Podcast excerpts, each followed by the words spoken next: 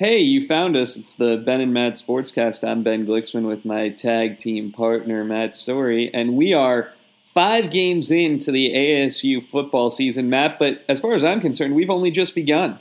That's right. It kind of feels that way, yes. Um, to to circle it back to where we were before, yeah. Um, uh, you know, in, in, in the spirit of Happy Gilmore and Shooter McGavin, we're about halfway home. Um, and and yeah, it, it's kind of does feel like we've just begun. That's how football season goes, man. Like you know, you you you, you spend all this time looking ahead, looking ahead, and then it gets started. and It's like, wow, we're already about halfway, and it uh, it feels like it just started. So the Devils are the number 20 team in the country at their bye week. They have beaten two top 20 teams on the road. Now, at the end of this week, I'm not sure either of those teams will remain ranked. Right. Um, right. Yeah. With Michigan State and Cal, they they have a you know a little hiccup at home against Colorado where they lost 34-31. Um, you know, outside of that game, the defense hasn't allowed more than 17 points to any opponent. Um, you know, they they've protected the ball well offensively. Even though Eno Benjamin can't get his yards per carry up, he's Yeah. having a late career Frank Gore type uh, season where he's just getting so much volume that he's probably going to get a Yeah. thousand yards again.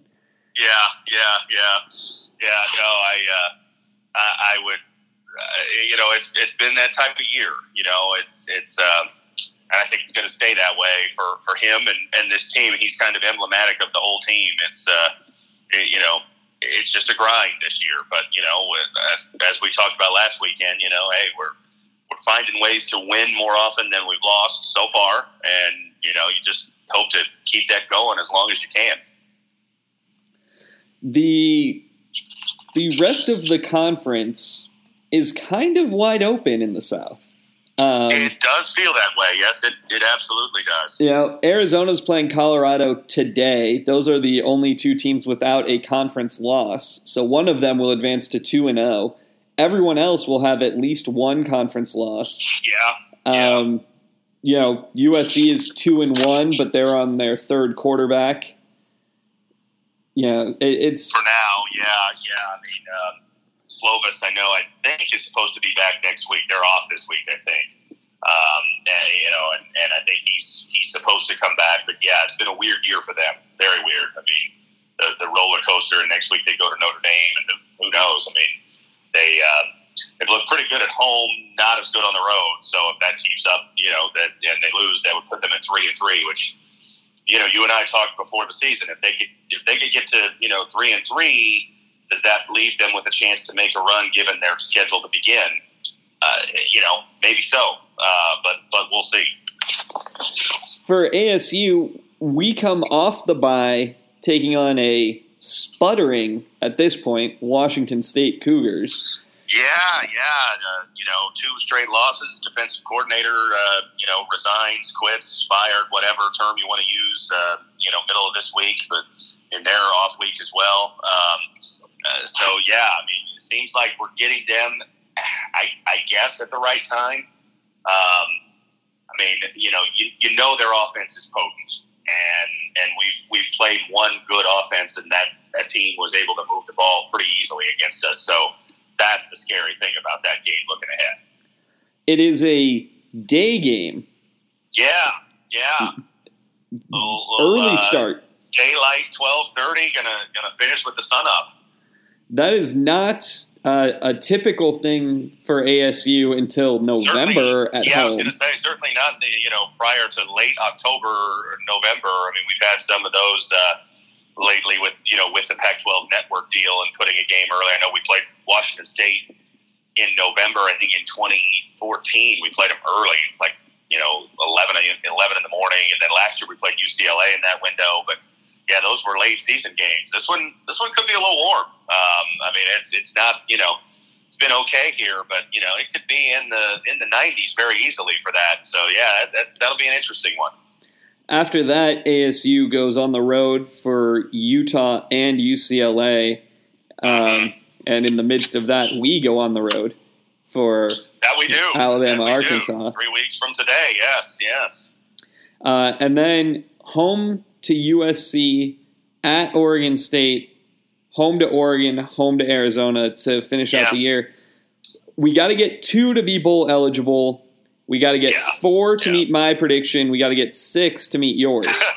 yeah, I don't know if I feel so good about getting that six, um, but I, I think we can get the four, and and and maybe maybe more than that. Uh, you know, I think I think we said this last week when we were talking. I know we discussed it. You know, I, to me, I feel like sitting right now, if we could get to nine and three, which would make us six and three in the conference, since we went three and zero out out of conference, that gives us a decent chance to play in the conference title game. You know, might come down to tiebreakers, things. Who knows? It's way too early to start looking at that. But to me, that's the the number I've got in mind right now. Can we can we win five of the last seven? Where those five are, I, I'm not sure. I mean, that's the thing about this schedule is I don't see a game that we can't win, and I don't see very many games I feel like we're just going to win without you know having to sweat. So who knows? Um, I mean, even even the games against the worst teams on our schedule, probably UCLA and Oregon State. I don't look at those games and think, "Oh, we'll win those games easy." Like that's not what this team has done all year. Um, and they're both on the road, and and so uh, yeah, I don't I don't think you can feel too confident about anything. Yeah, with UCLA in particular, they hulk out for one half against Right. Washington State, and they Right. just become unstoppably dominant. And and then they're mild mannered Bruce Banner again. Yeah, You know? yeah. I mean, and and it's that one half that that has me, you know, a little bit scared because now you've seen it. Now you've seen like, whoa, well, this team can do it. Uh, now, I mean, they've played five games and they've had two good quarters of offense. So you know, you look at that, and the, the you know, the sample size would tell you, well, that's not a very good offense, but we've seen it done recently, and you start, and you know, it's just like, and again, this this ASU team just doesn't feel like the margin for error is much. Um, you know, it's it just feels like most of our games are going to be close, and and so I, I don't look at that game. I mean, after what we saw against Sacramento State, I don't think you can go into any game this year and think, oh, we're just going to win that in a breeze. I mean, you know, we we had an opponent we should have beaten in a breeze, and we had to work hard into the fourth quarter to win that game. Yeah. Um, and, and in that game, our kicker was a help. Right. In some of these other tight games, our kicker has been a little bit more bit human with Christian Yeah. Zendejas still filling in. Um, yeah. you know, I saw Doug Haller in uh, something that he had said, well, everyone keeps Uh-huh. asking about is Ruiz coming Yeah. back? Should we expect that he won't be back? And I'm now starting to think we should expect he won't be back. I kind of am too. I mean, I, I you know, Haller's point was, you know, well, you know, they shouldn't just give up on him, and this team needs him. And, and I'm not saying give up on him, but uh, yeah, I think you have to prepare for the possibility that he's not going to play this year. Um, I mean, you know, when when you have these mysterious absences that go week after week after week, it, you know, it. There's only one conclusion that I think you can draw, and that is don't expect him to play this year. If he comes back, great. That's a bonus. Um, but he's got a redshirt year, doesn't he? Because he, he Yeah. played as a Yeah, true he- freshman. He has Uh, his redshirt year. I mean, realistically, if he misses three more games, he Yeah. could come back and play and still He redshirt. could kick at the end of the year. Yeah, true, true. Um, uh, you know, so yeah, I mean, who knows? Uh, I mean, you do you do what's smart. You got a guy who's serviceable. He's not great. I mean, he's not as good as Ruiz. He doesn't have the range, um, but he's proven to be okay. And so, if the guy's not ready, I mean, I always go back to Thomas Weber when I think of you know kicker injuries at ASU. Thomas Weber was really good his first year, pretty darn good his second year. And then his third year, he started the year injured, and they rushed him back because they didn't have a serviceable replacement, and he really was never the same after that. I don't think he ever quite healed correctly, and he wasn't the same kicker his last two years. And so, I, you know, I'm not saying this guy's going to go kick in the NFL. He may, he may not, but there's just no need to rush him back. Well, the other thing about him is he came in with a lot of fanfare. He did. You don't want you don't want to jeopardize him, but you know he certainly, at least conceivably, when he came in, had aspirations of being an NFL kicker. Sure, sure. And- and I'm not sure-. I mean, you know, who knows? NFL, obviously, there's not a ton of opportunities, but you know, he, he did pretty good. And So yeah, I mean, he might have an opportunity depending on how things break. Yeah, you get one or two one or two guys a year get the chance to do it. It's it's Sure, unclear sure. if he'll be one, but you it certainly seems from the way that this coaching staff has operated Mhm. that they're not going to put a guy in a position to to risk it if, No, if and I- he's I got mean, a You shouldn't, you shouldn't anyway. I mean, obviously, you know, in, in, the ideal world, you'd never do that. But certainly, when the guy who's replaced him has been pretty good, you know, I mean, again, he's he's not all world. Um, it's not like we stumbled upon a guy who's you know an all American kicker, but he's been okay. He's made his extra points. He's he's been pretty rock solid on on you know forty and in. I think he's missed one field goal from inside forty. And he's kicked um, on the road from Right, you know right. You know, made some made some pressure kicks. I mean, you know, he made the kick against Michigan State that was the only points of the you know first three quarters of that game.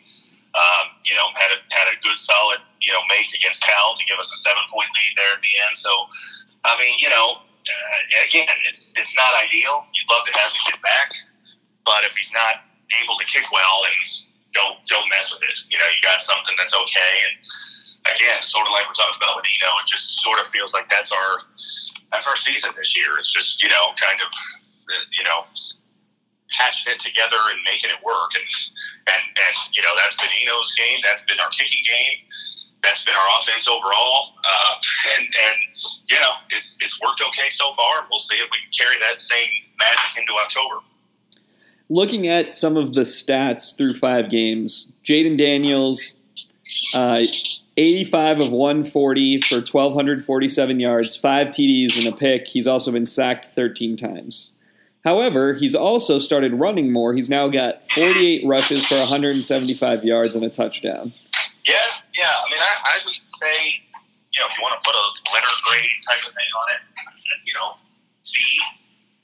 You know, I, mean, pretty good. Uh, has he, you know, lit the world on fire? No, but but I don't think you expected him to. Um, you know, he, uh, you you pointed out. I went back and watched that game.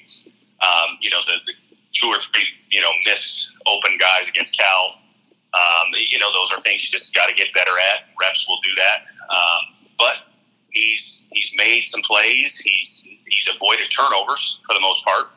Uh, I think he's you know what one interception. Is that what you said? Yep, one You know, interception to five and one fumble. I know he had a fumble lost against against Cal there. Um, but you know, for the most part, been pretty. I mean, you know, you think true freshman, you think, oh boy, you know, you might have to worry about turnovers. That has not been a concern really so far. Um, and and you know, made plays. He's led you know two game-winning drives uh, on the road against ranked teams in, in his first five starts. So that's not too bad. Does does it have to continue getting better? You know, to reach his potential? Uh, yeah, absolutely. But you know, good good start. Definitely promising. You, you know, if you think about what he could be in you know 2020 and 2021.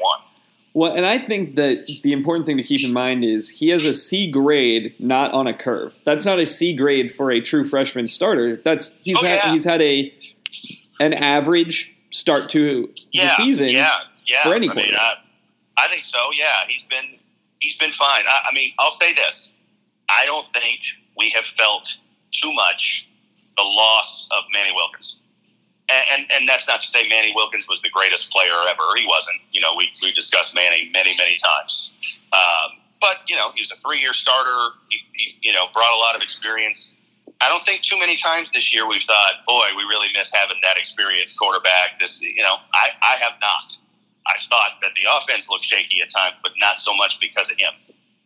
Yeah, I absolutely agree. I think one of the reasons the offense looks shaky is uh, when you look at the rushing stats and Yeah. Eno Benjamin a respectable 392 yards, and if that had been his total through four games on 80 carries, Yeah. uh, Yeah. I'd feel a lot better than on 106 carries.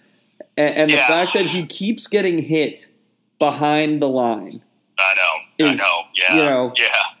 Yeah. I mean, you just you hope that this offensive line is going to mesh, and you know, it's three games in a row. We've started the same group. Things have been better, not great, but better since Cabral went back to center. Mhm. Um, and and you know, you've got two true freshmen, and so you hope just as as we continue to play. Those guys, you know, by by November, you know, there's always that cliche, uh, you're not a freshman anymore, which is a total cliche because yes, they are a freshman until the end of the season. But you know, you hope that that feels accurate. That well, you know, by by November when we're playing SC and Oregon and Arizona at home in those games, that you feel like, all right, we got a we got a solid group now. Um, it's not there yet, but it's it's improving from where it started the year at least. For me, a lot of my hope is is banked on this bye week, and, and I know yeah. we have another bye week at the end of the month, but right. Right. But these guys did not play this five across in camp, in the spring, uh, ever until they started in the Michigan State game. State.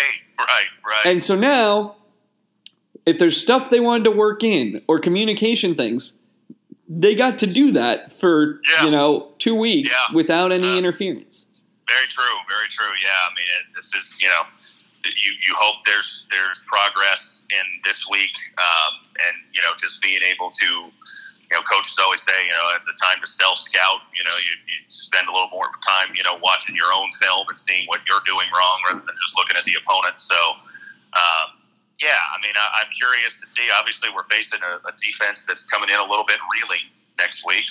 They've, uh, you know, they obviously got that that incredible half of football that UCLA had was against this Washington State defense, and then you know Utah put up 38 on them. Uh, so I mean, in the last uh, four quarters, last six quarters of football, they've given up uh, close to 90 points. Um, so I mean, you, are getting a defense that's susceptible, hopefully, and and uh, you'd like to see some good progress in this offense next week, and you'll need it. I mean, this this shapes up to be more like the Colorado game. I doubt you're going to win this game, you know, 17-14 or 24-17 or something like that you're gonna have to you know score some points to be able to keep up with Washington State. You know they will. I mean that's just just what they do. They, they don't get held down very often. Uh, to go back to Christian Zendejas, I, I pulled up his numbers for the year, and they're actually significantly better than I thought they'd be. Yeah. Uh, 12 of 12 on extra points, 10 of 13 on yeah. field goals, with three of three on the chippies, four of five from 30 to 39, three of four from 40 to 49, and he missed his yeah. only 50 yarder. Yeah, yeah. I mean, I think he missed what a, a 48 yarder. I think against Colorado, mm-hmm. uh, something like 47, 48, and then and then 50 plus there against Cal. So, you know, and that's what I was, I was as we were talking. I was thinking, I think he's only missed three this year. Two were against Cal. Um, you know, so not not bad not bad. I mean, you know, again, it's it's it's a limited range, um, but if you can get it inside of 40 yards, you feel pretty good with him right now. Uh, and just to round out the offense, the receiving corps is led by Brandon Aiyuk, 24 catches, 455 yards, and a pair of touchdowns. Yeah. Uh, Kyle Williams has had a workman-like 19 catches through yeah. the first five games, yeah. and yeah. Uh, you know been been pretty solid. Nothing spectacular, but definitely solid.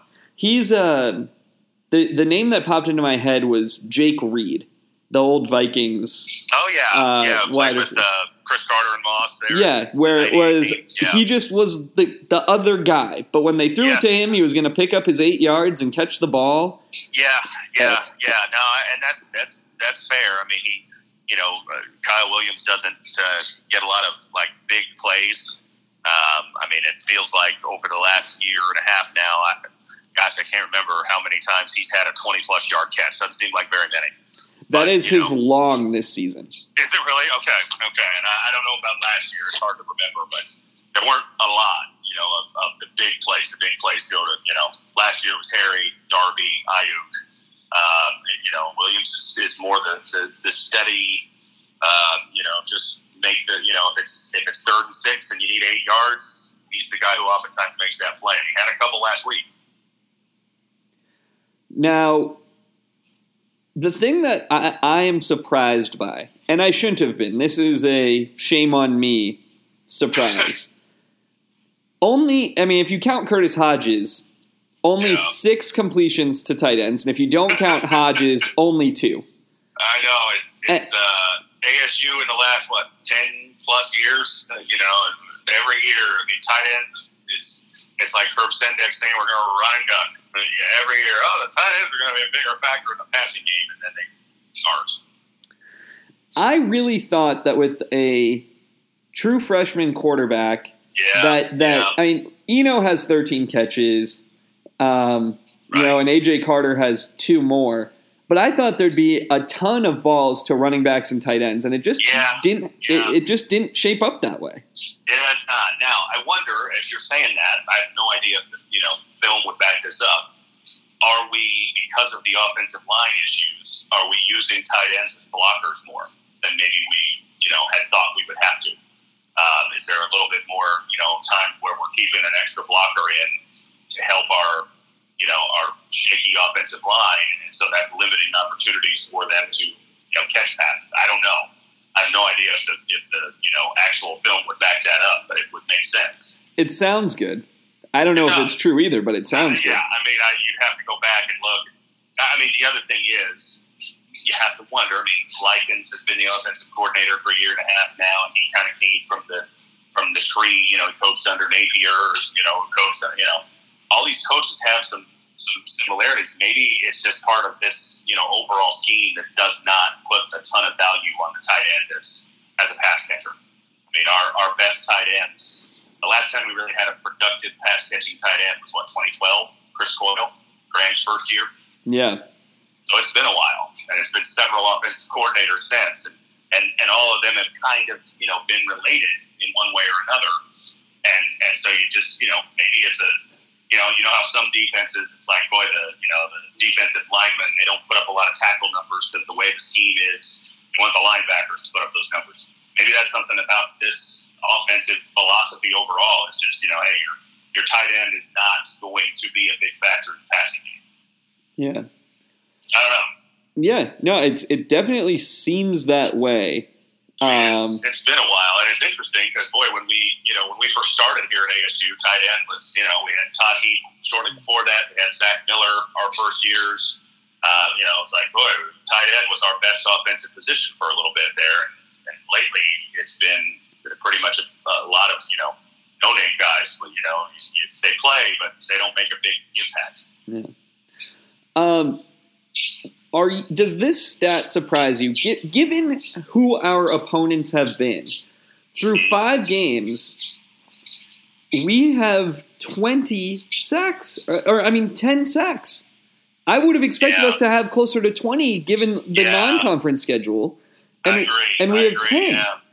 Um, yeah, I mean that it, it doesn't surprise me only because uh, you know I know our pass rush has struggled. If, if you had told me on you know August twentieth that through the first five games we'd ten sacks, I, I would have been surprised. Yeah, I- that the fact that we are four and one, and Merlin Robertson and Tyler Johnson each have a half a sack. and yeah, and yeah. Darien Butler has one sack. I I would have been stunned. I would have assumed I that agree. someone got I hurt. agree. Yeah, yeah. I mean, uh, you know, we've we've found a way to be pretty good defensively without a great pass rush. Now it was better against Cal. Um, you know that there was there was better pressure there. I think we had what, three or four sacks. So you know, which might be our, our season high. I know it was I know it was more than we had against Colorado because not only did we not have a sack, we didn't have what amounted to an official pressure in that game. Yeah. Um, so it, it improved, and it's it needs to continue on that path because you know you, you are facing better quarterbacks, better passing offenses. You know, and if you can't get any pass rush, those guys will pick you apart. You know, Gordon and Herbert and, and those type of guys, USC, whoever it is, seems like you know that scheme is designed to be productive passing. If you're not getting any pass rush, it's it's going to be tough. Um, I, I think that the stat to me about the defense, there are a couple that jump out. One, we were going to be a turnover machine with a bunch of interceptions. T- two, Yeah. we have two. Not many. Yeah, Crosswell yeah. and Phillips. A huge one last week, though. Admittedly, I mean, you know, Yeah. you're right. Only two total, but that was big last week to get that at the end of the half, and you know. Oh well, and and Phillips's uh, was big. Phillips was. was, in the you know, and, and the other thing that to me jumped out is our when you just look at solo tackles, not Yeah. not combined. The leading tacklers are Evan Fields and Cam Phillips with 21 each, and Cam Phillips missed Yeah. the game.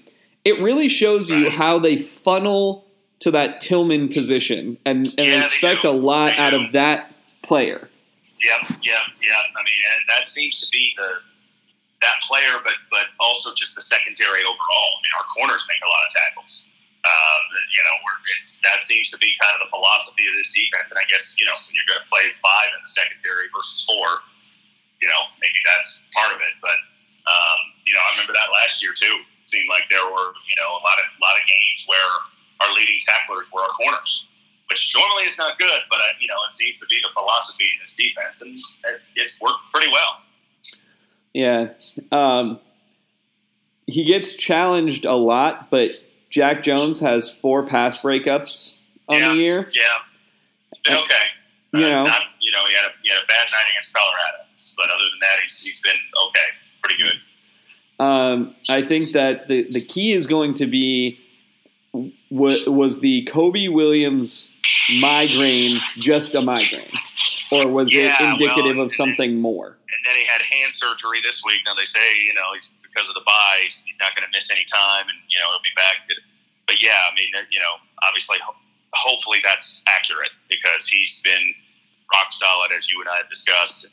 Um, you know, Chase Lucas continues to be to me very inconsistent. Maybe it's maybe it's because of the hype he got as a freshman. I don't know. Maybe I have unrealistic expectations, but too many times he gets beat for my liking. You you know, for a guy who who after his freshman year was billed as you know all American, going to be a first round draft pick. Uh, it frustrates me that at times he does not seem anywhere near that good. Yeah. Now again, it's, it's all expectation.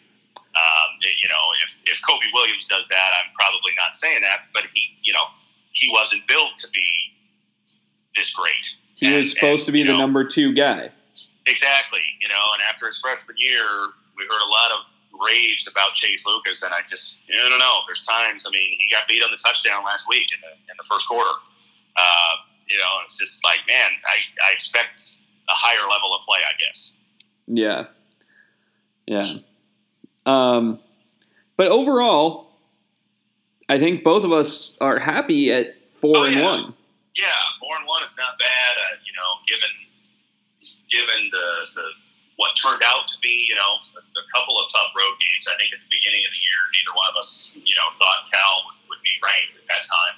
Um, you know, and, and the offensive struggles that neither of us really anticipated as being as much as they have been.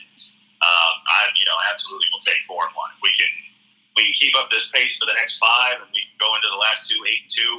I'll be very happy, very happy. You know, I think, uh, you know, you, know, you want to finish right, but uh, you know, it's all you know, can you repeat your success? Well, if we can win four of the next five and go into those last two at home, eight and two with a you know probably a pretty good chance to play in the conference title game at that point, I'll take it. Yeah, for sure. Well, if we're eight and two, we're definitely going to still be ranked. Sure, sure, yeah, yeah. I mean, so uh, you know, we'll see, we'll see. I mean, long way to go, and, and obviously, it just it feels like this team can win any game and can lose any, game. and that's a it's a bit of a scary feeling because you know you'd like to look at the schedule right now and say, well, you know, really, uh, you know, for a top twenty team, you know, technically we're a top twenty team, I guess. Um, you know, you'd like to look and think, well, you know, three or four of these are in the bag, and it's really just going to come down to can we win those other ones. I don't feel that way. Um, I mean, I, I don't know that any of them are in the bag, but I also don't think any of them are unwinnable. So it's it's kind of an odd feeling.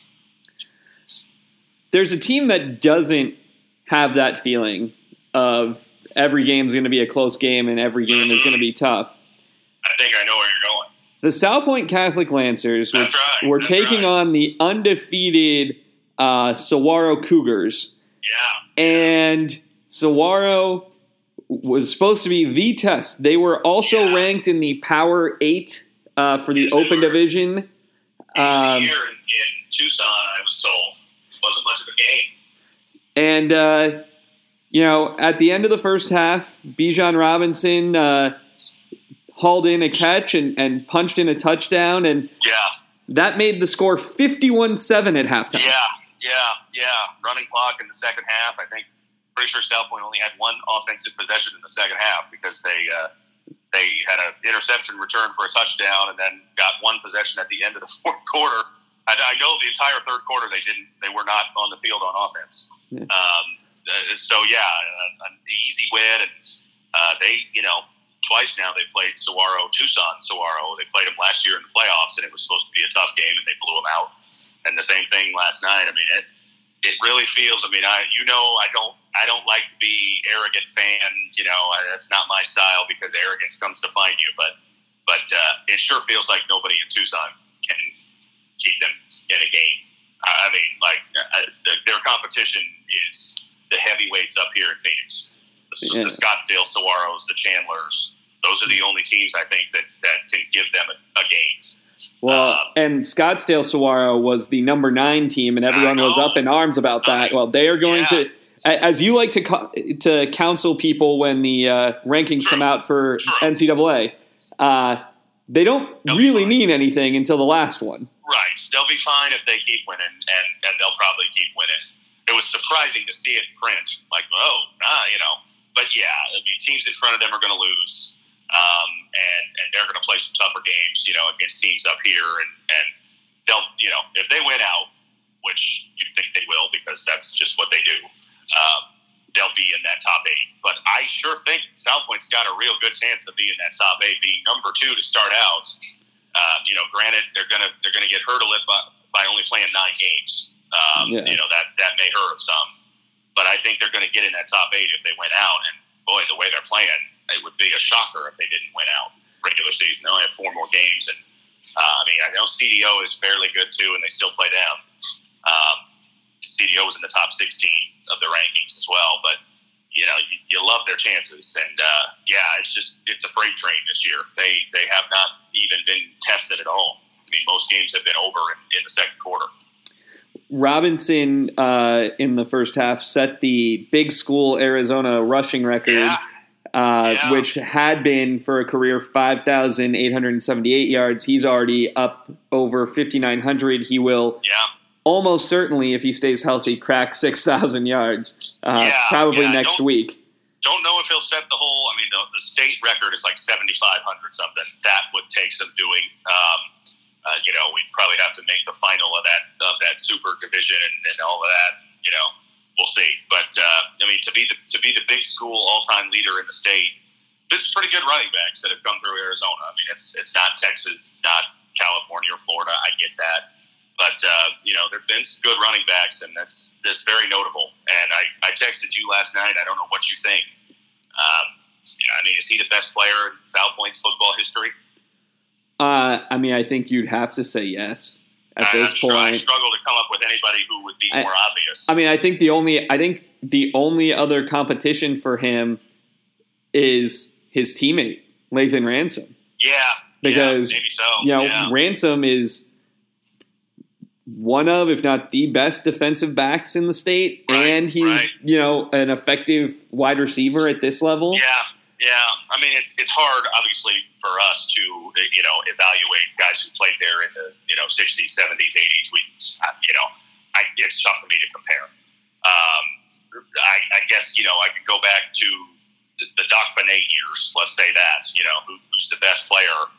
I mean, to me, and it's you know obviously stats are difficult. You know, you talk about defensive back; they don't put up the, the massive numbers that a running back does. But gosh, you know, I mean, the, the guys who come to mind, you know, Jack Darlington was incredibly productive. Yeah, not, Cam Denson, not the level that Robinson Denson certainly was as well. Yeah, yeah. Um, but boy, I mean, just the sheer dominance this guy has. I mean, it just it's like it's easy for him basically. Well, I mean, he had 400 something, almost 500 yards and a half this season. I, know, I, I imagine, imagine if they were playing him. He could have, he could have had a thousand yards rushing in a yeah. game. Imagine if they didn't do running clocks in the second half, and, and you know you got the same number of possessions. And I mean, it's good that they do. It's it's smart, but you know, it's like man, the, you know the guys the guys probably losing out on three or four possessions a game by all the times we've been up so big and either he's out or running clock or both. Yeah, and it's stunning it to is. think about. Really you know, I mean, you just you think about the just the dominance again. You know, I mean, just to be able to like every week, it's like, oh, you know, here's a here's a you know 57 yard touchdown run. Here's a 70 yard touchdown run. Here's a 64 yard run. Like it's amazing. I mean, I watched him against Dobson last year, and granted, Dobson wasn't very good, but it was like he could just get whatever he wanted when he wanted it. Every time he touched the ball, I mean, you, you know, you hear that, you know, he's a home run threat. He is. Like, you know, they give him the ball on their own 20, and like, oh, this could go for a touchdown. And a couple times it did. Well, I was watching just some of the highlight videos of him uh, this season, and it's amazing. Like the this is the thing that can happen in high school that doesn't happen other places. He, he's just so much better and bigger and mature compared to these other guys that he just, you know, he gets ro- run into by three guys and he just drags them for five more yards. Runs off them, I know. Yeah, yeah. I mean, uh, you know, obviously it'll be interesting. I, I can't wait to see, you know, what he does in college. He's not going to dominate like he does in high school because no one does. I mean, you know, and just, you know, if he does that, he'll be the greatest player in the history of college football. I don't expect that. Um, but I'm, I'm fascinated to see, you know, him go, obviously for me too, going to, going to Texas, a place that I root for and like. And, uh, you know, I'm, I'm, uh, I'm excited to see what he does. I, I think, you know, given their lack of running back depth this year, admittedly a couple of them are injured, but the opportunity is going to be there for him to play right away. And I, he's not, I don't, I don't expect him to go in and, you know, sit on the bench much. Well, and let, let's just say this it takes a lot. You and I have discussed this for you to buy a college football player jersey, It and does, it takes it an does. extraordinary amount for you to buy a college player jersey while he's still playing. While he's still playing. Yeah, I think right. that if he has, you know, if they just decide not to redshirt him, he, Yeah. he's the odds-on favorite for next year's jersey purchase. He might be, yeah, yeah. I mean, yeah, I, I think the guys I bought while they're still playing uh, are, you know, Trevor Lawrence, Tua, Jameis, and Vince Young. I think that's it. So that's a that's a pretty good list. And yeah, I mean, the combination of Salpointe, Texas, uh, if he's good, uh, yeah, I'll be in on that. I think the marker for him in terms of Southern Arizona running backs eh, is Ka'Deem Carey. I. Yeah, Uh, you know, my my brother when Carey was in high school, my brother was working covering high school stuff for a local uh-huh. TV station, and then he went and saw um, Robinson play and Yeah. and Ransom, and he said that you know they were as good as any two players he'd ever seen, and he had watched Yeah. Carey in high school. So- Yeah, yeah. I mean, he just because to me, I mean, now I, I never saw Carey in high school. I did see him in college a couple times with U of A. Um, he's mu- he just seems much bigger and stronger than Carey. And, you know, comparatively at the age, obviously, you know, Carey went to the NFL, and, you know, but um, he's a bigger kid, but he's he's fast too. I mean, he's not a he's not a Jerome Bettis or something like that, where it's like, oh, he's going to get to college and you know he's just going to be a lumbering you know fullback type. I mean, he's he's he's rock solid. yeah. Well, It'll be interesting. In I'm, the- I'm fascinated to see. Yeah, in the Doc's swan song, yeah. he's put together probably his best team. Oh, I think so. Yeah, yeah. I mean, I, I, I as the weeks pass, and maybe I'm fooling myself. I don't know, but as the weeks pass, I'm thinking, you know, why can't we make a run in this open division? I'm not sure we can win the whole thing, but are we good enough to get to the final? Maybe so. Maybe so. I mean, Chandler appears to be just an absolute force. Uh, I mean, they scored 84 points last night against uh, Harry, who's a pretty good team. Uh, you know, it's not like they were playing a, a terrible team and they they had 50 some at the half. And, uh, you know, they just cruise against everybody. So I don't know if anybody can beat Chandler because they're such a big school and they just have, you know, player upon player. But boy, I mean, I look at Salpointe and I'm thinking, why can't we beat anybody else? Yeah. Look, they, And who knows? You know, give us give us a game against Chandler. Let's see what happens. well, and that the the other thing about that, you know, specifically, and getting to play a team like Chandler Yeah, is it is entirely possible that Chandler doesn't get challenged before whenever that game would be, true, true. and then you wonder what happens if you hit them in the mouth. Exactly. Yeah. Can you keep it close and you know see if they might make some mistakes? And yeah, I mean you never know. I mean, look, they're they're really really good. They've got uh, you know Division One prospects, you know, lining their roster, um, and and they'll be tough to beat. But yeah, you know, everybody can be beat once. I mean, that's the thing, uh, and, and that's all you got to do. You don't have to beat them best out of seven or anything like that you got to, you know, get a game where they maybe, you know, throw you a couple of turnovers, fumble a ball, make a mistake, miss a kick, something Block like that. a punt. You know, who knows? Yeah, you know, you never know. I mean, the odds would be against us, but uh, I, you know, I'm at, I'm at the point now where seeing how good this team is, I'm like, I want to see them in this eight. I know before the year we talked about like, well, you know, he better to be the ninth best team in the state, and we can cruise to the 4A title, and we probably would. But I'm like, I, you know, let's see this team appears to be really, really, really good. So let's see how good. That's the whole point of this open division thing, is to find out. You know, okay, Scottsdale, Saguaro, Centennial, Chandler, they're all really good. Who's the best? Well, I think Salpointe has earned their way into that. Yeah. Well, and back when we were in school, this wouldn't have even been a question because we would have. That was back when we were playing. There was only five A, and we played five A, even though we were a three A school. Right. Right. Yeah. yeah. So I mean, I, I'm I'm kind of of the mindset that like let's get in there and, and if they get beat in the first game, well then we know, you know. But, but like I would I want to find out how good this team is. They appear to be the absolute class of Tucson football. Yeah. Uh, you know, I, I think, think I think it's that right safe so, that we're going to win the region again. Yeah, yeah. You know, I mean, they, they have not even been close to challenged yet, um, and so you know, let's see, let's see them get a, a chance against Chandler or against Centennial or you know one of these heavyweight teams up here and see what happens. And you know, I mean, you got to win three games, and and apparently the final is going to be at Sun Devil Stadium on December seventh. So hopefully, fingers crossed, the Lancers will be there, and I'll I'll be there to watch it if so. Yeah. Um, the last topic, and I don't know where it's going to go. I, I, don't think it's gonna. I look. I, here's the thing. If if you've been listening now, you've hung in there for like 40 minutes. Right.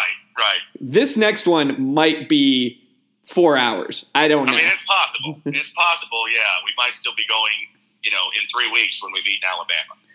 But there is new legislation that has been signed into law in California that is being proposed in a number of other states to allow college athletes to profit off of their likeness and name rights.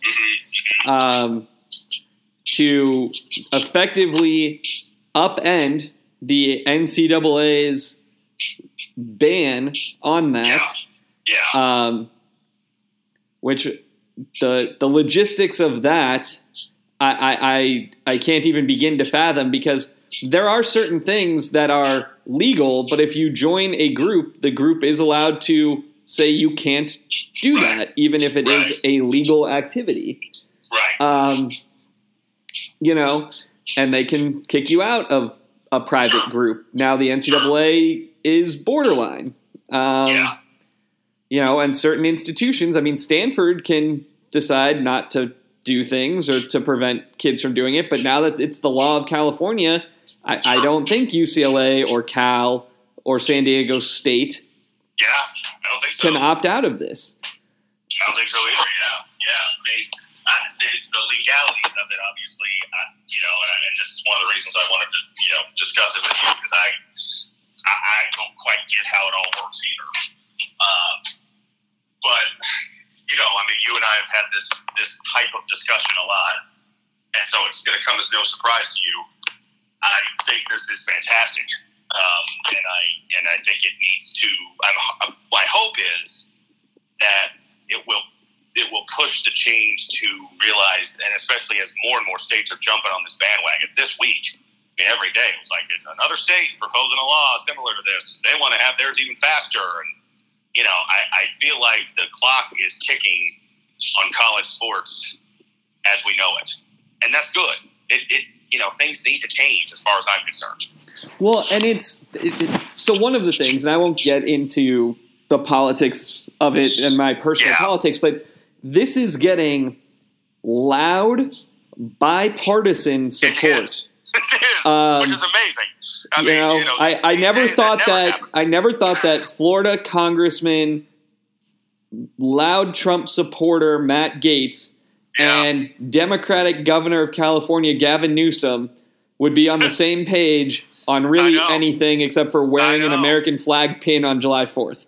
Right. Yeah. There's there's not a whole lot you can get. You know, the, the two sides of the aisle to agree on. It's tough to get them to agree that you know the sky is blue.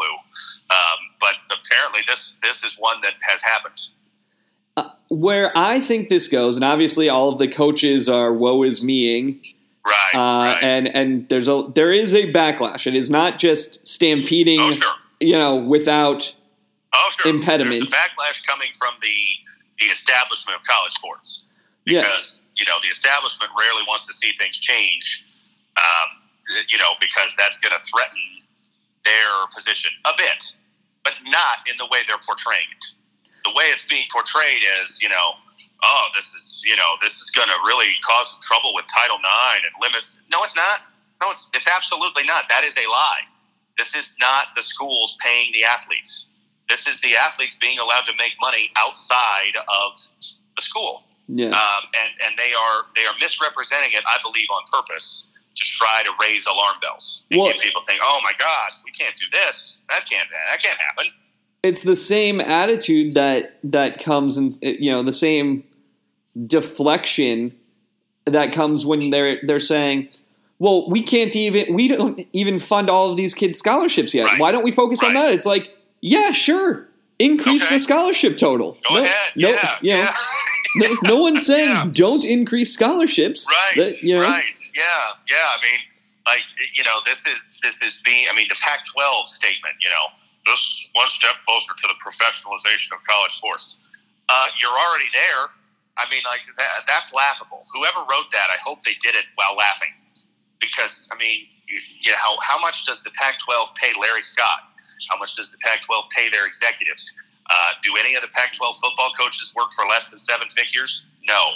Uh, many of the assistants make more than six figures. You're already there.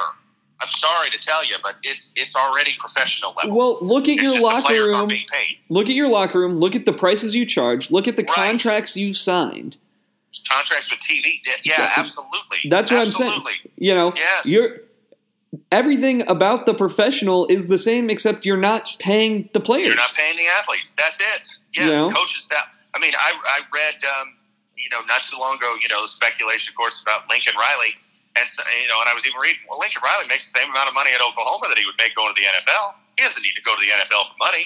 He might go to the NFL for pride or ego, but he doesn't need it for the money. Yeah. Well, and the simple fact is things will have to be worked out and probably Oh, sure. on a national level. I think it will Yes. need to be federalized.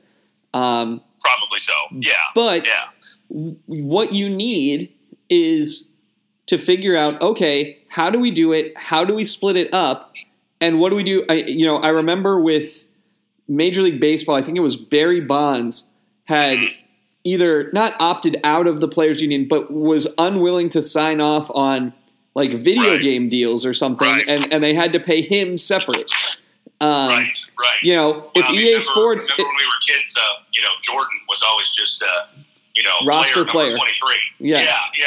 You know, because he didn't have his rights with the Players Association or whatever. Yeah, And so what you know, I guess what happens now if you know Clemson's players vote Sure. to do it, and Trevor Lawrence says no, thank you, yeah. or Tua says I'll be on the cover for you know a million dollars, or I'm not going to be in the game at all. Right, right. I mean, it's a good question, and obviously there are. You're, you're absolutely right. I mean, there are things that that have got to be worked out in how this can work, but it can work, uh, and, and that's that's my overall thought. Is like you know. Do, do you know? But it's gonna see. That's the other thing. It's gonna take some leadership, and I don't trust the NCAA leadership to be able to make this work uh, because they're fighting it tooth and nail. You know, of course, Mark Emmert. You know, oh, this is you know, this is just another form of professionalism, as he you know probably you know yesterday goes and and you know checks his deposit for whatever obscene amount of money he makes to be the head of the NCAA. So you know, it's like, come on, man, that the hypocrisy among people that are that are making millions of dollars off this industry to say, well, we can't have this be professional. It's Well- already there. Well, the other thing, and to me, the part that smacks hardest of being disingenuous on this sort of thing There's is a lot of that. is that it's not going to reduce the NCAA funding. Now, now I suppose the the the fear is if it goes to the logical next step of the players unionize and then they Right. refuse to play unless they get a share of the NCAA's ticket sales, TV deals like the NFL and MLB sure. and NBA. But right now it's saying everything else stays the same. Yeah, But if you Yeah. want to if you AJ Green want to go sign autographs, yeah, you're not Exactly. banned from the bowl game anymore. yeah, yeah, yeah. I mean, it, it just to me, it's you know, does, does there need to be some sort of governance of it? Sure.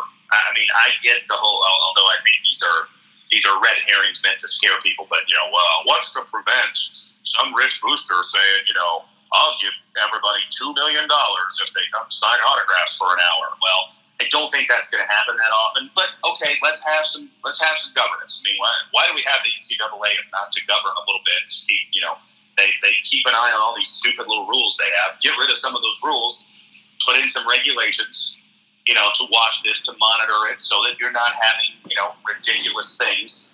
But I also don't think you should cap it because that's that's the same problem we've got now. Like, don't say you know, well, okay, you can make some money, but you can't make more than uh, you know a thousand dollars a month. No, I mean if if uh, Tua can get paid ten thousand dollars for one appearance, let him. Why why should he be capped?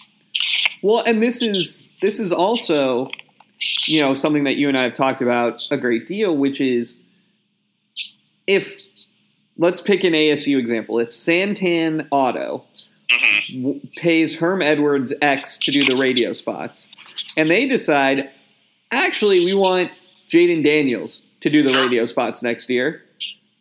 Okay, like Okay. that, Yeah, you know, Yeah, I mean, and, and and I, you know, I heard somebody, I think it might have been Dan Patrick, talk about, you know, well, what's to, you know, what's to prevent, uh, you know, Tua from from you know making a ridiculous amount of money? And I'm thinking, well, do we do we put a cap on what Aaron Rodgers can make outside of football? Does anybody say, uh, Aaron Rodgers, you can only make that much money from State Farm? No, State Farm pay him whatever they want. That, you know, the market dictates it. State Farm's not going to pay him, you know, twenty-seven million dollars they're going to pay him what they feel is, is fair market value to do their commercials. Patrick Mahomes is all over TV. I mean, you, you can't you can't watch TV for an hour without seeing Patrick Mahomes' face. Anybody capping what he can make? Anybody saying, you know, well, we, we got to make sure he's not making too much money? No, salary cap does that. That's fine, but they're off the field, you know, value can be whatever they want. Yeah, well, and you know, that's- how much how much have we talked about? LeBron makes so much more money from outside of basketball than he makes from basketball. and, and the salary cap is the scholarships. Sure. you know sure. and, and the this in a in a crazy turn of events probably benefits the mid-tier schools more it might because it might. because well I have to go to Michigan to get exposure to do Right. this stuff. Well, no you don't cuz now I you know. can you know, now you can do the local ads for you know Barry's Pizza out at Rutgers, sure, sure. you know. I, I'm with you, and and it's funny you mentioned that because I was I was thinking that too. Everybody is another you know red herring against this. Oh well, this is just going to ruin competitive balance because you know Alabama and Clemson and Ohio State will just get all the big recruits if they can promise them you know opportunities to make money. Well, one, that's kind of how it is right now. So we're, we're already kind of there. Yeah, haven't you Uh, watched and- Blue Chips? right. You know, I mean, we're already there. Like there is there isn't a lot of competitive balance. I mean, there's there's probably at the start of every college football season, there's probably ten to fifteen programs that have a realistic chance to win the national championship. That's it. Maybe not even that. Um, uh, you know, and and so maybe this you're exactly right. Maybe it has the opposite effect. Maybe all of a sudden, you know, the opportunity to make some money, you, you don't you don't need to go to Alabama to be on you know CBS all the time and you know, I mean, look, Alabama's still going to have their advantages, uh, you know, of recruiting and all of that. That's not going away. But maybe you think, well, you know, geez, I, if I could play right away as a freshman at Mississippi State, and I could make some money versus, you know, I got to sit on the bench at Alabama. Well, I'm going to go to Mississippi State. And maybe all of a sudden you got a little bit more competitive balance. Who knows? Yeah. And, and I don't look, know. I think it I think it does help the bigger programs because you say, well, look, you know, it, it- you know who it's going to hurt really is Pac-12 schools, but the Yeah, the ACC fine. network is on in this many houses, and the Pac-12 network is on in this many houses, Sure. and it's on at this time of night. So, you know, if I'm, at, you know, negative recruiting against the Pac-12, I would say, look, what are the odds that someone's going to see you and think, Right. wow, that was great? You know, like, Right. aren't the Right. odds better if you're on our network that goes everywhere? Yeah. And you know what? Yeah. That's the same reason how they recruit these guys now. True. Oh, without a doubt. Yeah. Yeah. I mean, that's the that's the thing that like there's been a couple things that have come out of this that I I have have gotten under my skin, and we've talked about both of them now. You know, one is the you know, oh, we can't do this because this is going to hurt the, the non-revenue sports and it's going to hurt you know Title IX. That is a lie. It's a total lie. It has nothing to do with that. Um, and in fact, it might help non-revenue sports because the star athlete, which there aren't that many, but let you know, let's let, let's use Jordan Spieth as an example. He went to Texas and he played there for one year, and he left to turn pro. Now, granted, there's a lot of money in the PGA Tour, and that opportunity is still going to be there. But maybe a Jordan Spieth decides to stay at Texas for another year because, hey, uh, you know, I can, I can make some money for myself, for my family. I like playing in college. I'm going to stay another year. Is that bad? How is that bad? I mean, to me, that's that's win win win all the way around. Well, here's Um, here's the other piece of that to me. You know, when it comes to the minor sports, Yeah. it does not happen often, No. but occasionally someone breaks through. Katelyn Ohashi, the the Yes. UCLA gymnast who had the gymnast, perfect yep. ten. Right. Well, she was still an amateur. She couldn't immediately Right. capitalize on that till she Right. graduated. In theory, Yeah. well, yeah. that seems ridiculous because. I she is literally the only collegiate gymnast whose name I know. Yeah. I mean, um, what's the? I'm blanking on her name. The one from the Olympics, uh, Ledecky. Katie Did she Ledecky, the swimmer. for a short time, and then she, you know, she left because I was like, well, that's that's the opportunity to make money. Um, uh, the the soccer player Mallory Pugh was going to go to UCLA. She she didn't even start at UCLA because she turned pro. Like, you know, you have a few of those, and, and you're right. There's not a ton of them. There's very few. That's why we can only remember a few names. But there are some who who you know they have value and you could keep them playing potentially in college for another year or two, or get them to college. And how is that bad for anybody? I mean, that, you know, fans will come out, see them. Maybe you'll get some games on TV. You'll sell some gear. You know, I mean, like to me, that is that is win all the way around. So to tell me it's bad for the non-revenue sports is just a flat lie. Uh, it probably is a, mostly a negative, a, a net nothing you know, probably will have very little impact on the non-revenue sports, except in a few of those circumstances, like I'm talking about. And and the, and then the notion of oh, this is going to ruin competitive balance in football and basketball. It doesn't. It's not there now anyway. Yeah, well, look at who has the, the top recruits in basketball. Look at who has Right. the top recruits in football. Look at who's Yeah. made in the tournament, you know, in the championship football playoff. Yeah, The you know since it started, years. You know, yeah.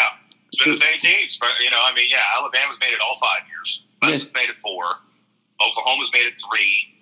Uh, Ohio State's made it two, maybe three. I think. Uh, uh, you know, I mean, it's it's the usual suspects. Um, you know, so yeah, that's what it is. I mean, to to pretend that you know, even even a school like ASU, which is a, you know a major conference school, big enrollment. You know, I mean, we're we're not a, a you know a little engine that could. But are we playing on an even playing field as Alabama? No, we're yeah. not. I Well, mean, we're just not. You know, and- and the- that's just the way it is. the other thing that this legislation sort of paves the the way for is it eliminates some of the things that just become asinine that Jay Yes. Bilas points out where you know Right. the the kid who was the football recruit who also was a YouTube person Yeah, and Yeah. and it was like well you can either be a kicker or you can be a YouTube Right. person. Well, now we don't have to worry about that. Or, you know, Exactly. uh, another example was, uh, you know, when Bill Walton, I remember, came to U of A to watch Luke play, Yeah. and he Yeah. bought food for Luke and Richard Jefferson, and Richard Richard Jefferson, Jefferson, got right. suspended for a game. It's like, well, right, now we don't have to worry about that Stupid. anymore. Yeah, yeah. You just take the handcuffs off. I've been saying that for two or three years. I mean, so, I read it somewhere. Um, that you know, it's basically the Olympic model. The, the Olympics don't pay the athletes. Michael Phelps does not make money from the USOC or from the IOC. I mean, you know, he's not paid, but he makes a ton of money from everywhere else by being an Olympic athlete. And it's not ruined the Olympics, has it? I mean, like you know, I know that the same the same alarm bells were raised when the Olympics decided to allow professionals, and oh, this is just going to totally ruin it. It hasn't. It's it's still big business. There's still you know stars that come out of them. There's still people that are recognizable because of their Olympic success. People watch in droves. Uh, Well, and they're not they're not fan, putting but- it on for but- free. They're set, you know, the NBC buys those rights. Oh, you know, money for those. Yeah, exactly. So, and it's the same thing here. Like you don't have to cut the players in yet. Now right. you're you're paving the way, and I you are, you, you are, know. and I, and I get you. You're right. You're right. I mean, that is probably a a concern. Is you know, well, where does it go from here? Uh, it- but I guess for my thought is I, I don't care. You know, like that to me is not a uh, that's not a reason not to do something. Like they they they've thrown out a lot of things that you know. Well, how do how do we figure out how this all works? Well, figure it out. I mean, how does anyone figure out how can, how people can get paid? We've been doing it for centuries. People have been getting paid for their work. Uh, you know, it's it's not that hard. You, you just figure it out. yeah. And and the you know the alarm bells that you know oh well it, you know just people are going to spend all kinds of money on. I don't think they are. I don't think they are. I mean, People like you know, having their money. Exactly. And there's only so much money in the world. You know, I mean, I realize some people have a lot of it, but, you know, you really, I mean, you're really telling me that we're going to have boosters that are going to go to all 85 guys on a roster and say, hey, here's a million dollars each. No, no. I, I mean, I, mean, believe it. maybe maybe Phil Knight. Maybe. but I I mean, I just, I think, you know, people are smart about their money and they're going to put their money into someone. People who've made that much money, for the most part, they, one, you're right, they like having their money. They also want more of that money. So they're not going to put their money into people who are going to bring them no value back. They're going to put their money into Tua Tagovailoa, hoping that, hey, you know, him endorsing my product and being in commercials with me is going to bring me more money. They're not Mhm. going to give, you know, the, the backup right guard that money because no one cares. But, you know, I mean, so. Well, and I so just don't think it's. I don't think that this is. It's not a charitable donation. Like No. they no, could. Like yeah, I guess they could just give these guys money now. Sure. But But I think most Why? people are going to expect something in return for those services. Again, you know, is anybody, are any of these companies that Patrick Mahomes is working with, are they just giving him money? No. They're giving him money so that he'll appear in their commercials. And then people will think, or kids will think, hey, I like that Patrick Mahomes guy. Uh, I got to, you know, I got to get I gotta State get- Farm. I got to get State Farm, or I got to get me DirecTV because I like Dak Prescott, and he tells me Sunday tickets the best. I mean, that's the idea behind this. Yeah. DirecTV isn't paying Dak Prescott just because they like him. They're paying Dak Prescott because he's marketable, and they want a face that you know people. Oh, I saw that commercial with Dak Prescott. That's funny. Uh, You know, we should get Sunday ticket with DirecTV. Uh, Hmm. You know, that's that's how this stuff works. Well, and and the whole thing about this also is they still have some of the same mechanisms in place. They have to go to class or they're not eligible. Sure. Fine. Sure. You know, Yeah, you, fine. you say, uh, you know, why would they go to class now if they can make money? Well, because if they're not on the field, they're not making money. they're not going to make as much money. Exactly. Yeah. I mean, you still have to play to, to make that money happen. Because, yeah, I, I don't believe that, you know, by allowing this, you're just going to, oh, you know, the, the dollars are just going to rain down on anybody and everybody who plays college football. No. No. There's going to be a handful. At Alabama, maybe there'll be 20 guys who can make some money, decent money. At ASU, there might be two. I mean, and that, that again is where the difference comes into play. Yeah, well, uh, and if the other part of this is, you know, that occurs to me is well, how are you going to compel these guys to do media day or to do this and that? It's like I don't know. The NFL figured it out. You know? Exactly right. Hundred percent. I thought the same thing. Yes, yeah. They, they're they're players on the team. They have to follow the team rules. If they don't, they're not on the team anymore. I mean, that, that's just that simple. And yeah, you're right. Professional sports have been doing it for a long time. They, you know, I mean, uh, again, you know, go back. You know, Aaron Rodgers has to find time to do these State Farm ads that doesn't conflict with you know training camp or mini camp. It works. I mean, you know, he doesn't he doesn't just no show a you know a mini camp practice because oh I'm shooting a State Farm ad. No, he, he finds time and has an agent and a marketing firm and I'm sure all kinds of people who plan his time for him. And and that's the other thing about this. You can take on an agent. That's okay. Let him you know let him have somebody to, to you know help manage their time and their money. What's wrong with that? They're And, and you know what? Professional leagues certify those guys. So Right, certify them. Right. Of, uh, yeah, exactly. I mean, have some oversight. I'm not necessarily saying that you should just, you know, let it be the wild, wild west, but I, I, I do, I do resist the notion of, you know, well, okay, we'll we'll let them do this, but we'll cap it and, we'll give it to them based on if they graduate. No, no, to me that's crap. That's that's total crap. They're they're not making the money because they're they're going to graduate. No, I mean, I don't. This I've heard that notion presented. Oh, well, you can put it in a trust that they get when they graduate. Ah, I'm not with that. I mean, it's better than this, better than what we got now. But my thought is, if you can make money at 19 years old by being a college freshman, if you're Trevor Lawrence last year and you could have signed endorsement deals after that national championship game, why should you have to wait three years? I mean, what what's that about? Like, no, let him make the money now. Yeah. Uh, you know, I know you kind of that was similar to sort of what you put that paper together, wasn't it? Your, Yeah. your, It's just you know, uh, let them the the gist of that was let them make what they can make and just have it be separate. And Yes, you know, the point yes. that Wilbon made all the time and, and I think I take it as a positive is yeah, well some people are gonna make more than others. Yep. right. Yep. That's correct. Uh, you know. that is correct. I, mean, I unfortunately am not a good athlete, so I'm never Right. going to get someone to have me endorse, you know, exactly, something exactly, about yeah. their athletic Yeah. gear. Like I'm never I going to have jersey sales because Right, no one right. cares about what I do.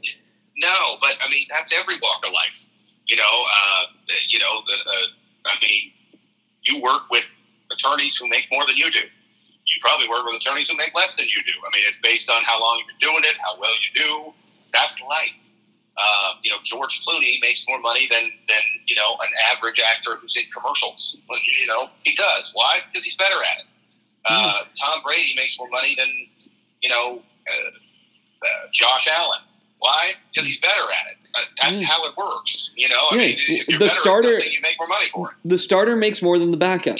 The Yes. you know Yeah, yeah. the I first mean, round you know, pick makes more than the fifth round pick. That you know, Yeah, and you know what happens? Market's correct.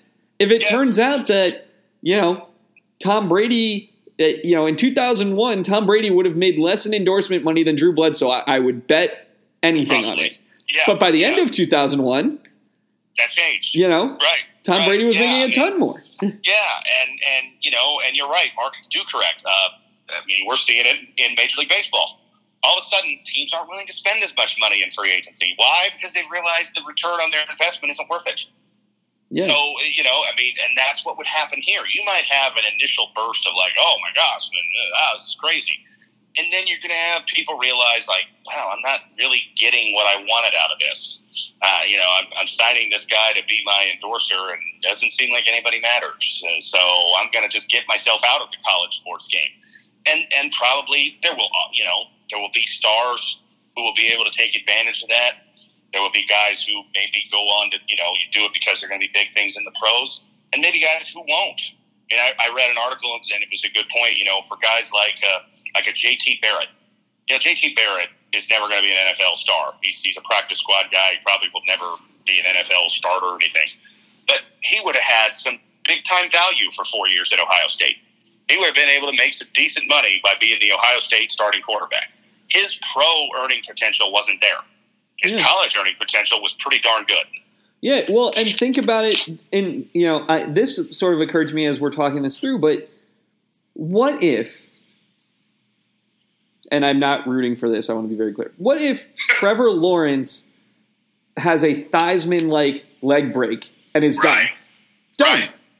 Right. Right. Well, now his best hope is that he becomes Jeff Van Rappahorst and he calls Clemson games, you know, for the next 50 years of his life. Right.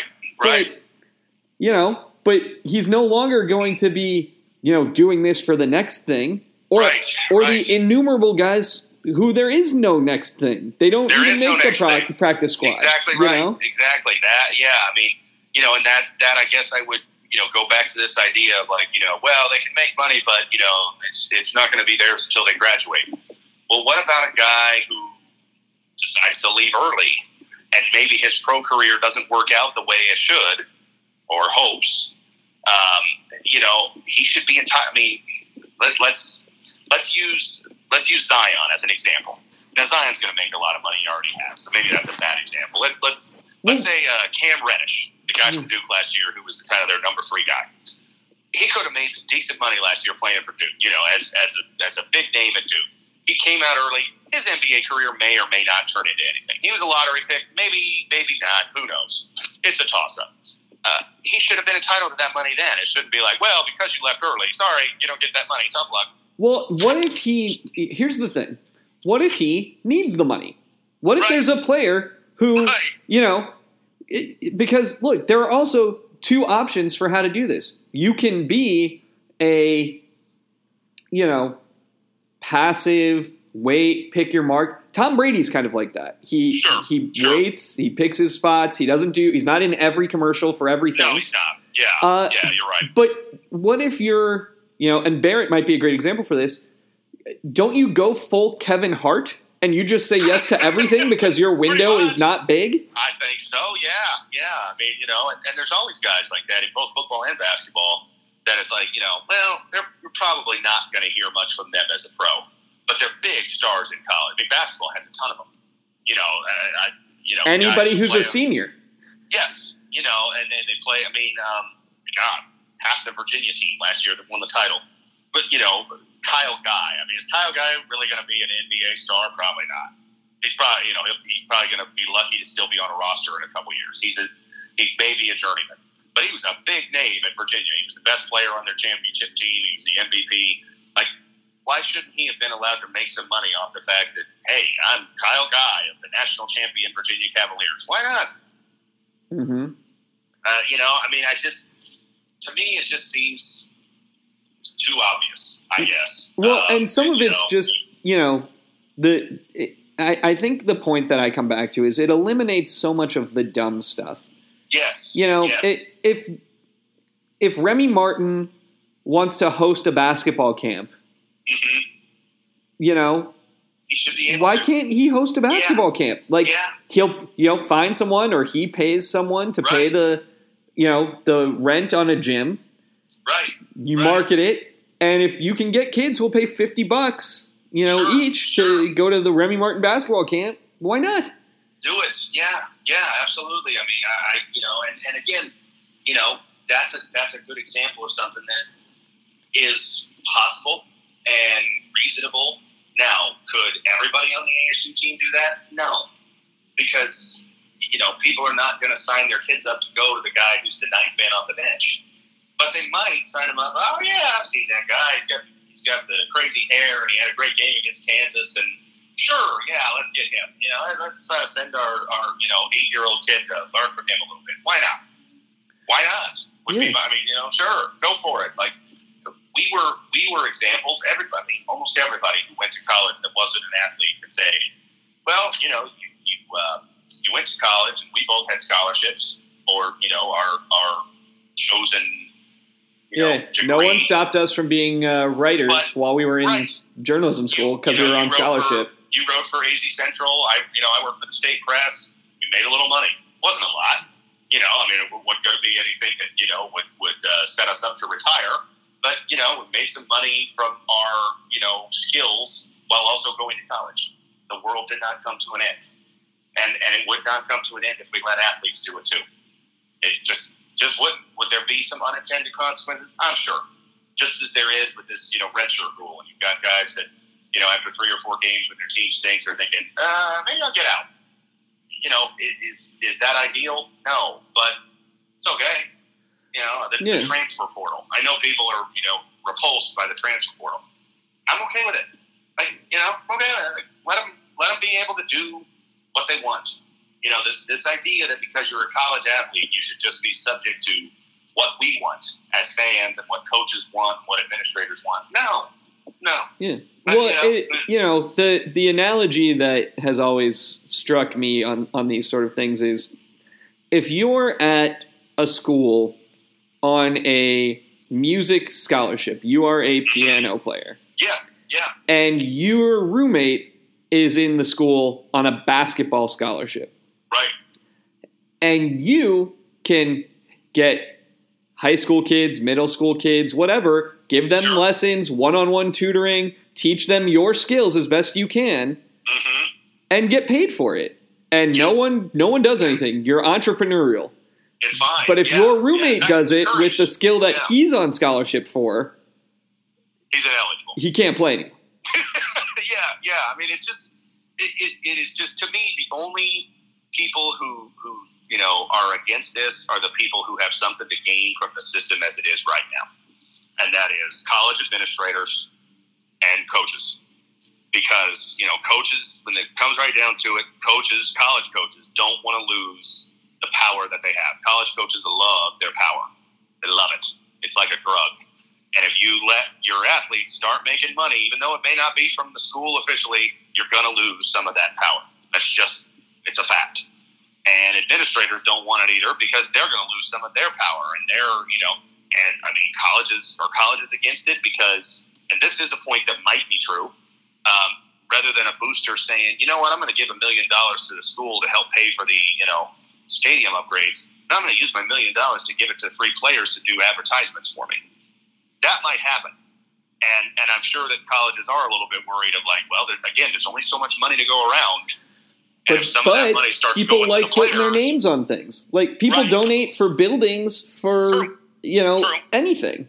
True. I mean, I don't think that you know the well is going to dry up, but but you know, again, if people decide, hey, my money's better served. I'm gonna I'm gonna pay the quarterback because not only is that quarterback going to be an ad for me now, but then when he goes pro, he'll come back and you know he'll do stuff for me then, and I can you know I'll use this connection for years. You might have that. You very well might. Um, that's okay to me. To me, that that is not you know a bad thing, but to you know colleges and, and you know college administrators, athletic directors, things like that. I'm sure they're they're quaking at the thought of that. They can't have the, the money well dry up. Oh my God, uh, you know it, this is this is how we do things. We get all the millions. And the players they get scholarships and and you know training table and all that's well and good, but they should be able to get more. Why not? Well, and, and the the other the last argument that I want to sort of walk through Yeah, is the idea of like, well, can we really be giving these kids this much money? Uh. what will it, it's like? I I don't know. Well, yeah, uh, there are there are rich kids right. without this. There are rich, Exactly. you know, there are kids who don't have money. There are kids who do, and it, and it's a it is a wager on the other stuff that Yes. it will be oh that that people will be okay. Yeah, You know? I, I agree with you. That that notion of like, oh, they're, you know, we, we can't give all this money to eighteen year old kids. Well, was anybody concerned about that? With like, let's say again, let's go back to Jordan Spieth or Katie Ledecky or Serena Williams. No, we were concerned about that. They were young. They had all. They made all kinds of money. Well, Right. and and it's them. also the well they'll blow it. They'll, they won't. It's Right. like so they'll either have money that they blow or they'll have no money. It, it nets out the same, you know. Yeah, yeah. Well, and I mean, I, I know I, I don't, I don't want to, I don't want to go Stephen A. here, but there, there's a racial connotation to that too. I, I believe there is. There's a, there's a feeling of what our football and basketball players are probably sixty to seventy percent black, and and I think there's a feeling of, oh my god, we can't give all these young black kids this much money. Well, we'll put it in a But- trust but account for them. He'll be okay. We'll put it in a trust know, account for them, and we'll Right. force them to graduate before they can have it. Right, right, You know? exactly. Because otherwise, you they don't know what's best for them. Well, we know well, what's best. She's, smart and white, so it'll be okay. You know, her parents will take care of her and make sure she doesn't blow all her money. But if it's, uh, you know, Justin Fields, well, we, we can't have that. Uh, I mean, he might blow all his money. This would be bad. You know, we're, we're so concerned about the kids. What we're concerned about is our college football and our college basketball. That's what we're concerned about. We don't care about this with any other sports because we don't care about the college sports. You know, we don't care if a baseball player out of high school goes pro and, and gets paid millions of dollars. Great, happens him. every happens every year. Yeah. Go languish in the minor leagues. We don't care because people mostly they watch the College World Series for maybe you know ten days a year, if that, and that's it. But we want our college football Saturdays. We want our March Madness, and we don't want that you know somehow affected by oh my gosh these kids might make money. Oh, I don't think it would be affected. I don't. I, I, I mean, it would be different, but I don't think that somehow, you know, college football Saturdays in Baton Rouge or Lincoln or, uh, you know, Tuscaloosa would, would somehow lose their energy because the athletes might be making some money on the side. Well, look, we already criticize them. We already treat them like they're professionals. We don't, Yes. you know, you and I, right, you know, you and I don't, you know, talk about Jayden Daniels and say, well, you know, for 18, he's really good. No, exactly. We we just say, yeah, he's having a good. The level of like, expectation is to play, you know, up to a pros level. I mean, uh, you know, in a way, yeah, you're right. Well, We well, we because look at this and uh, and part "Oh, of that is great that he's because kid. Yeah. look, if something were to happen, you know, if if Jayden Daniels' girlfriend breaks up with him, or Trevor. Lawrence's girlfriend breaks up with him, Yeah, and he comes out and has a bad game, I, I don't care. nobody cares. I- I don't- you know, it- Exactly For me, right. the outcome is it was a bad game. The outcome is Yeah. not that oh he's dealing with some stuff and he's only nineteen. That okay, right. you Which- know, what do we say that about? We say that about our jobs. Yeah. You know, our, our own jobs. We, you know, you have to put your personal stuff aside and do your job. You know, Yeah. I mean, now some things you can't if you, you know, but but a lot, you know, people do it every day. They they're having you know drama at home. They have a health problem. They you know their their kids sick, and they have to put it aside, do their job. And that's what we expect from college football players, college basketball players. Put it aside, do your job. Go out there and play.